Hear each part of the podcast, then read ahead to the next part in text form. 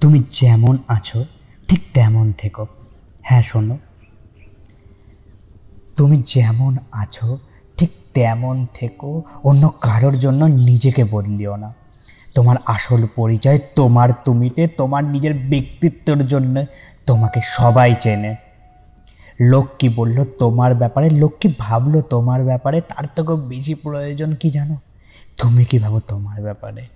সেটা সব থেকে বেশি জরুরি। হতে পারে লোকের নানা রকমের প্রবলেম তোমার খুশি থাকা নিয়ে, তোমার কথা বলা নিয়ে, তোমার চুপ করে যাওয়া নিয়ে।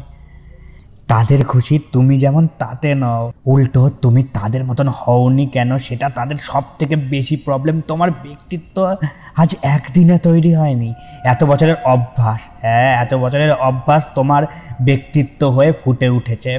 আর এটাই তোমার পরিচয়।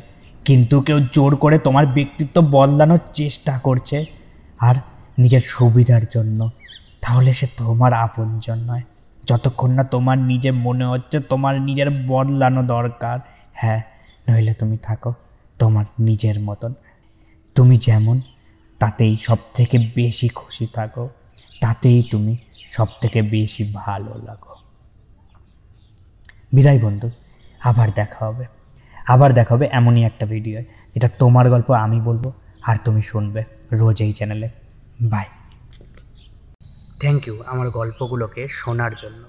যদি এই রকম গল্প আবার শুনতে চাও, তাহলে ফেসবুক ইনস্টাগ্রাম বা ইউটিউবে গিয়ে সার্চ করতে পারো at the rate I T Z M E K U triple A L it's me Kunal at the rate it's me Kunal search করলে কুণাল দাসের প্রোফাইলটা পেয়ে যাবে। সেই প্রোফাইলেই না তোমার সব গল্পের ঠিকানা দেওয়া আছে। খুঁজ দেওয়ার অসুবিধা হবে না। শোনার জন্য ধন্যবাদ। আবার দেখা হবে। হ্যাঁ আবার দেখা হবে পরের কোনো এক গল্পে। বাই